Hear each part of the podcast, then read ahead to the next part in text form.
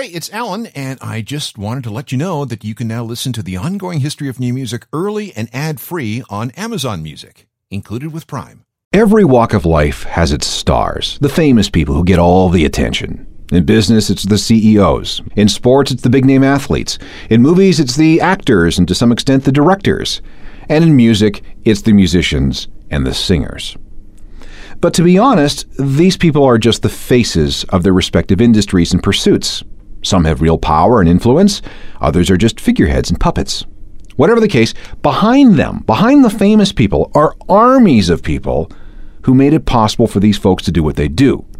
And here's the sad part while the star CEO or the big time singer gets all the glory and all the money, chances are there's a little guy, deep in the background, who's not getting any credit. Even though without him or her, these other people, these famous people, wouldn't be so rich and so famous.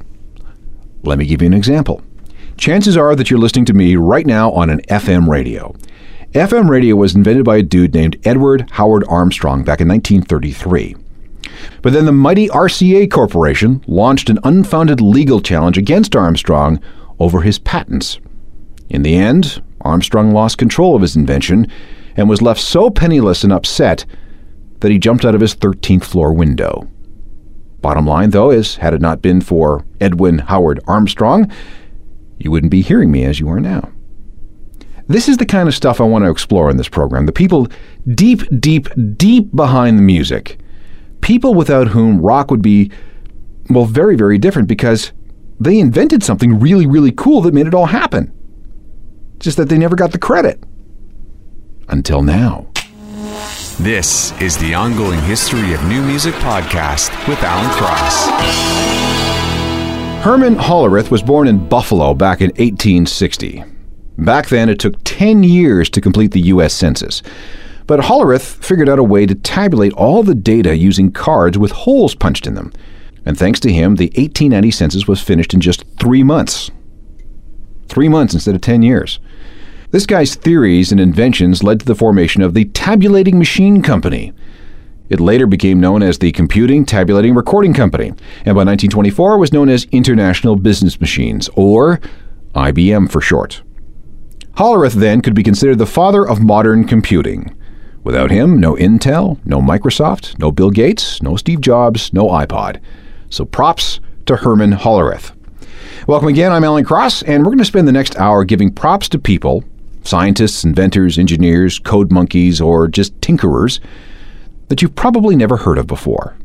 Without them, our music would be very, very different, and there's some really, really cool stuff buried here. Let's start with this name J.P. Maxfield. J.P. Maxfield. Who? Well, this dude is so obscure that he doesn't even have a Wikipedia entry. JP was an engineer at a company called Western Electric who was working on a process called electrical recording. Up until the middle 1920s, recording sound was a very mechanical process. It involved nothing more than a singer and a band sitting up around a big horn shaped sound collector. The horn then funneled sound to a needle that vibrated, and as the needle vibrated, it cut a groove into a rotating disc made of very soft material. That disc became the master, and records were pressed from it. It worked, but this sounded awful. There was no way of editing the performance. There were no overdubs. You couldn't add any special effects. And if the band or the singer screwed up, you had to start from scratch. JP and his people found a way to make recording an electrical process, and it was a big success for Western Electric, especially in the early 1930s when it came to putting sound to movies. In fact, if you watch the credits of old black and white films and TV shows, you'll see the Western Electric logo. In fact, if you watch the credits of old black and white films and TV shows, you will see Western Electric get a mention. You'll see their logo. This film connection is very important. Movies were, and still are, divided into reels. Back then, the reels were 10 or 11 minutes long. At first, the soundtrack was separated from the visuals. A projector showed the film, and the soundtrack came from a record player. This meant that the length of each had to be the same.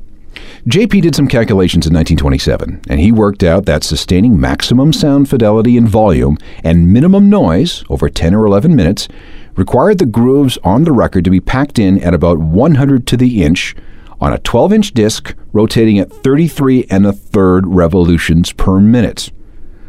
Although the density of grooves increased over the next 20 years, the diameter of the disc and the spin speed stayed the same.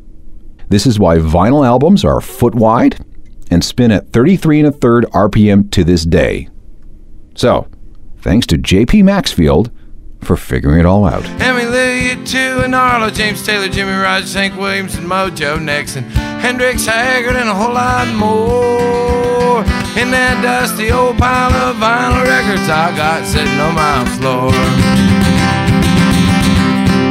That's a guy named Todd Snider singing about his collection of vinyl records, most of which, no doubt, play at the odd speed of 33 and a third revolutions per minute. That's thanks to the work of J.P. Maxfield back in 1927. All right, up next, Grady Martin. Gra- Grady Martin. He is the indirect inventor of the power chord. Let's back up. One of the great inventions of the 1950s was the electric guitar. There were many people who contributed to its birth, but the most famous was Les Paul. But the goal of the original electric guitar was volume clean, clear, amplified guitar sounds. Like this.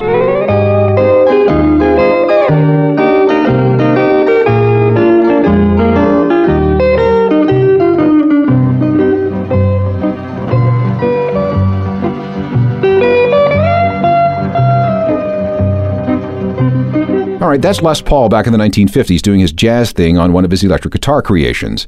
But when most of us think about electric guitar today, we think of something like this.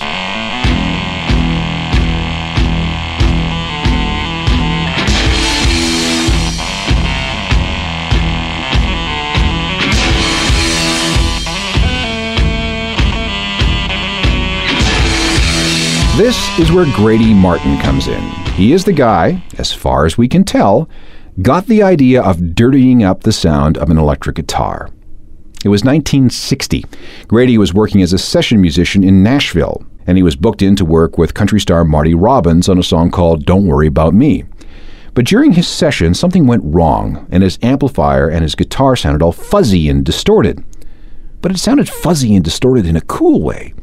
Grady and some people got together and figured out how to reproduce this fuzzy sound on command using an electronic circuit activated by a button on a foot pedal. They called this a fuzz box. Now, to the best of anyone's knowledge, the first commercially available fuzz box was something called the Maestro Fuzztone FZ1. Others soon followed. They had brand names like Big Muff, Fuzzface, and Tonebender. Once people like Jimmy Page, Eric Clapton, and Keith Richards got a hold of these things, the very nature of the electric guitar changed. It became more powerful and more menacing. It growled, it sustained. Rock became glorious and primal and fierce. And, this is an important thing, at the same time, our musical sensibilities changed. Ten years earlier, we might have dismissed this new sound as painful noise, but thanks to the fuzz pedal, our taste began to evolve in a completely unexpected direction fuzz, distortion. It sounded good. And that's where we are today. And to think that the guy who made it all possible was a country musician named Grady Martin.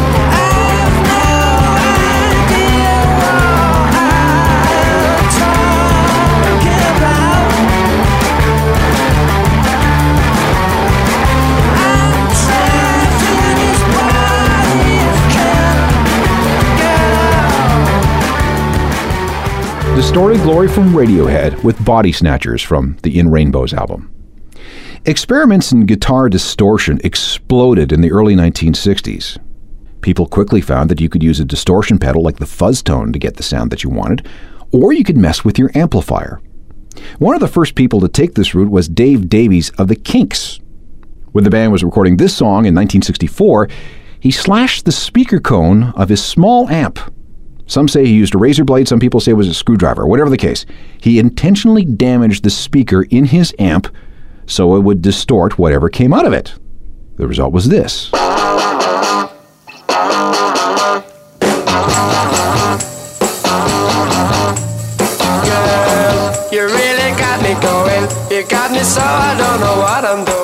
Ripping the speaker of your amp gave you distortion, but not a lot of control over the kind or the intensity of the distortion.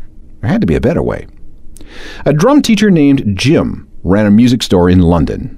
In the early 1960s, customers kept coming into the store looking for guitar amplifiers that could be heard over larger and noisier rock and roll audiences.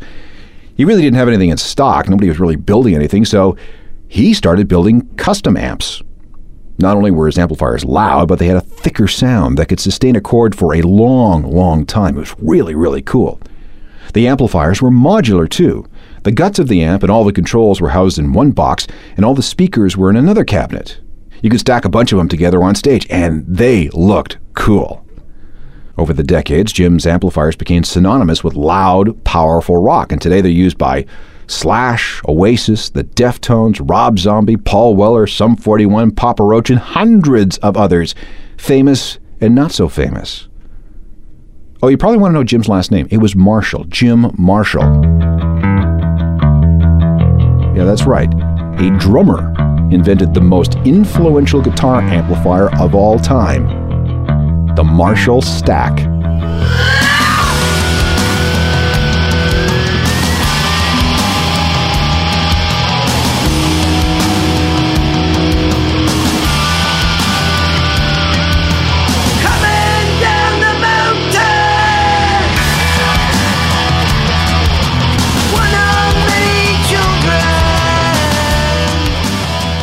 Jane's Addiction, featuring guitarist Dave Navarro, a user of the famous Marshall amplifier. And we have to give props to the amp's inventor, Jim Marshall, another one of the people who you may have never heard of, but owe a lot to. This program is all about unsung heroes, people in the background of rock and roll who have done so much to make music what it is today, but who might not get the recognition they deserve because they were engineers and tinkerers and inventors instead of musicians. People like Hugh Le Caine. The, oh, Hugh, Hugh. Hugh was originally from Thunder Bay, back in the days when they called the place Port Arthur. Hugh became a scientist and then he worked on radar systems during World War II for the Canadian government. When he wasn't working on the war effort or atomic physics, he developed a passion for music that was generated electronically. In 1945, he started working on a device he called the electronic sackbut. I have no idea why he called it that. The electronic sackbut. Stupid name, but when it was unveiled in 1948, it was really revolutionary. It was a keyboard, kind of looked like a small piano. The keys were force sensitive and were played with one hand. The other hand was left free to fiddle with some dials and controls that affected the sound. And the sound, the notes, were produced by controlling the voltage flowing through circuits. Waveforms could be controlled. Now, let me play you something from Hugh. This is a track from 1955. It's called Dripsody.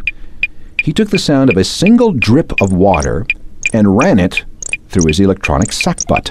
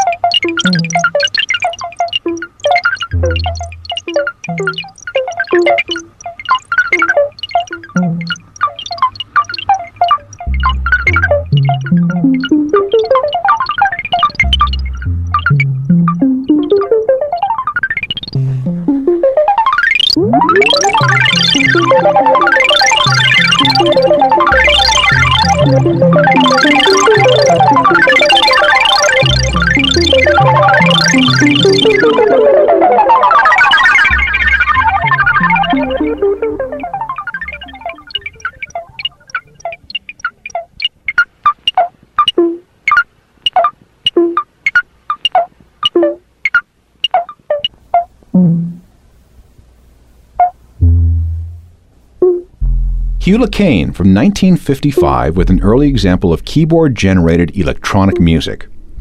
Bottom line to all this is that Hugh's invention, the electronic sackbut, is considered by many to be the first proper keyboard synthesizer.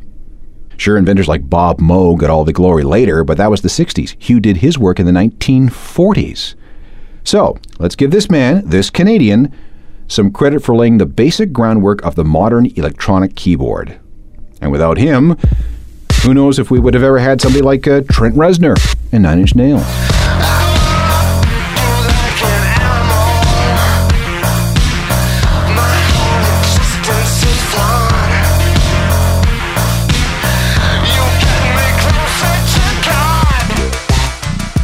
A little Nine Inch Nails in tribute to Hugh Le Caine, the inventor of the earliest form of keyboard synthesizer.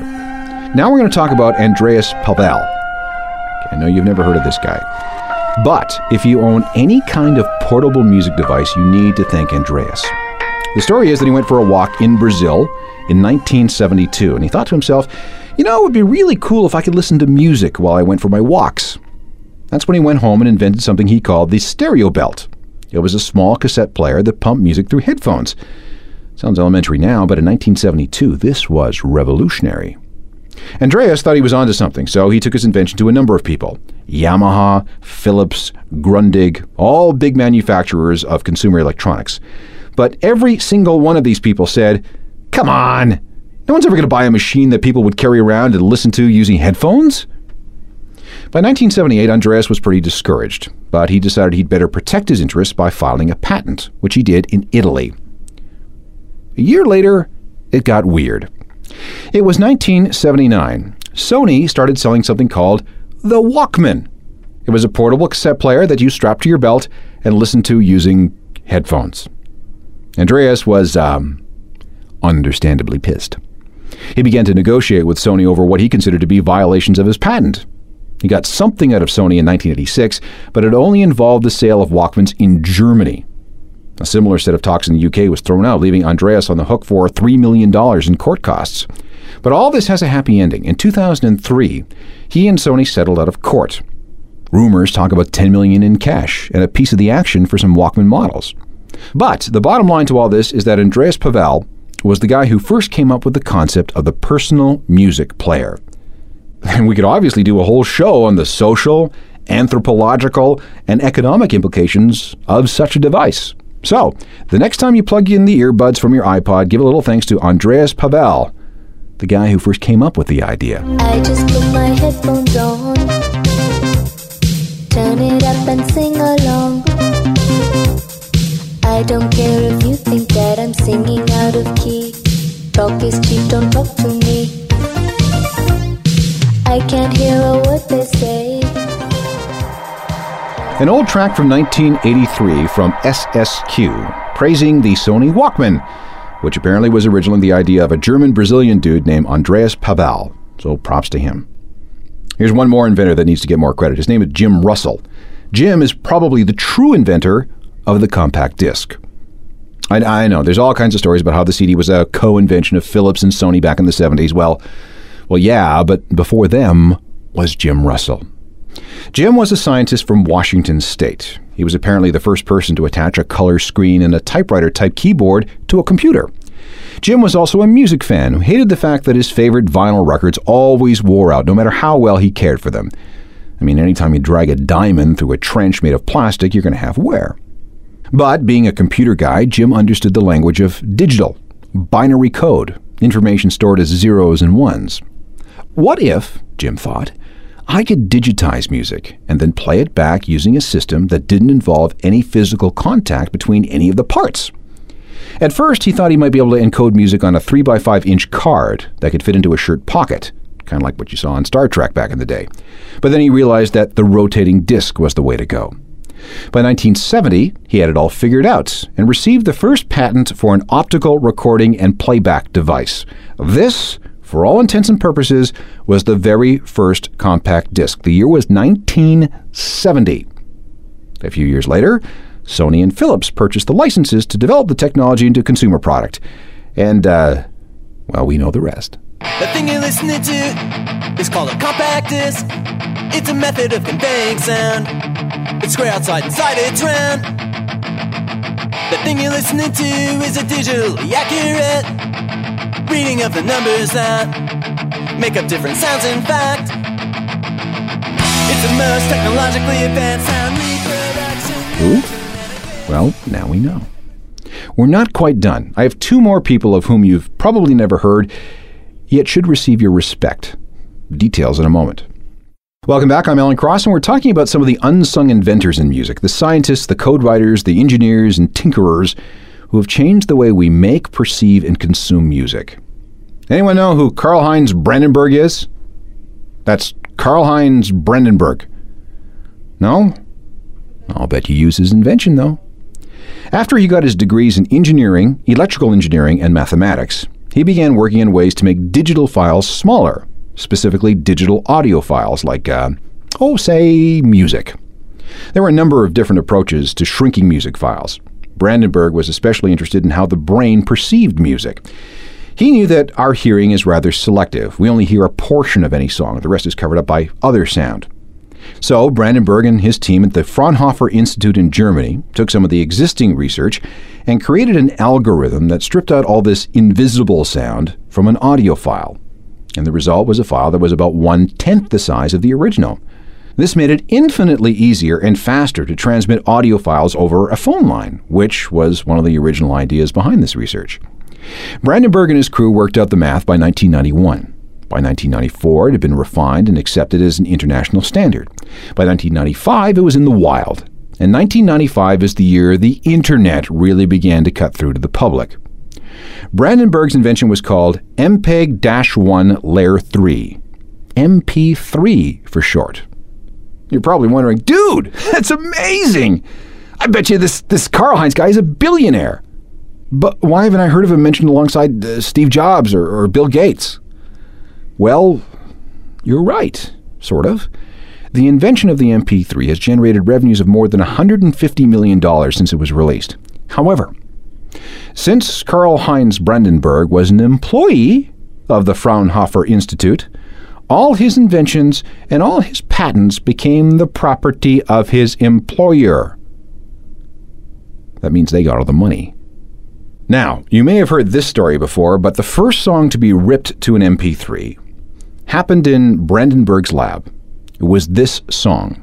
This was used to assess the accuracy of the MP3 compression.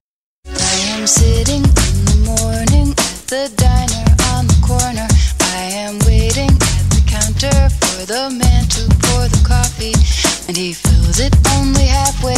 And before I even argue, he is looking out the window at somebody. The first ever song ripped to MP3 by chief inventor of the MP3, Karlheinz Brandenburg. This is the technology that revolutionized everything about the music industry. But the existence of MP3s wasn't enough to change things. Something else was necessary to get everybody into it. This is where Shawn Fanning came in. Shawn invented something he called Napster when he was still in college at Northeastern University in Boston. He and his roommate were frustrated at how hard it was to share and download music files over the internet. Back then, you'd have to use IRC channels or search engines, and both worked but were very, very clunky. Shawn thought he could maybe come up with something that would make it easier. So, using his uncle's laptop, Shawn wrote the code for a program he called Napster after his nappy hairstyle. On June 1st, 1999, he offered up the program to some friends, saying, Hey, this is pretty cool, but okay, keep it to yourself, all right? Of course, they didn't, and within hours, Napster was in the wild for good. The era of peer to peer file sharing had begun, and there was no turning back. Now, I'll be honest, I found this somewhere on a peer to peer network. All I know is that it's called Napster Survivor, and it's by someone who calls himself Napster Dan. Enjoy.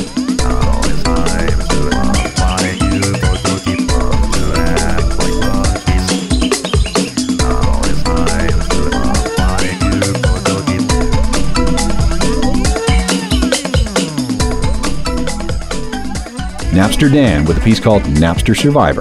It, of course, is a tribute to the original Napster P2P file sharing software, invented by a 19 year old college kid named Shawn Fanning. And that is our look at some of the key inventors behind rock the mad scientists, the computer coders, and the engineers who created the tools by which music is made and consumed. You gotta give these people credit because without them, who knows how things might have turned out. Technical production is handled by Rob Johnston. I'm Alan Cross. You've been listening to the Ongoing History of New Music podcast with Alan Cross. Subscribe to the podcast through iTunes, Google Play, Stitcher, Spotify, and everywhere you find your favorite podcasts.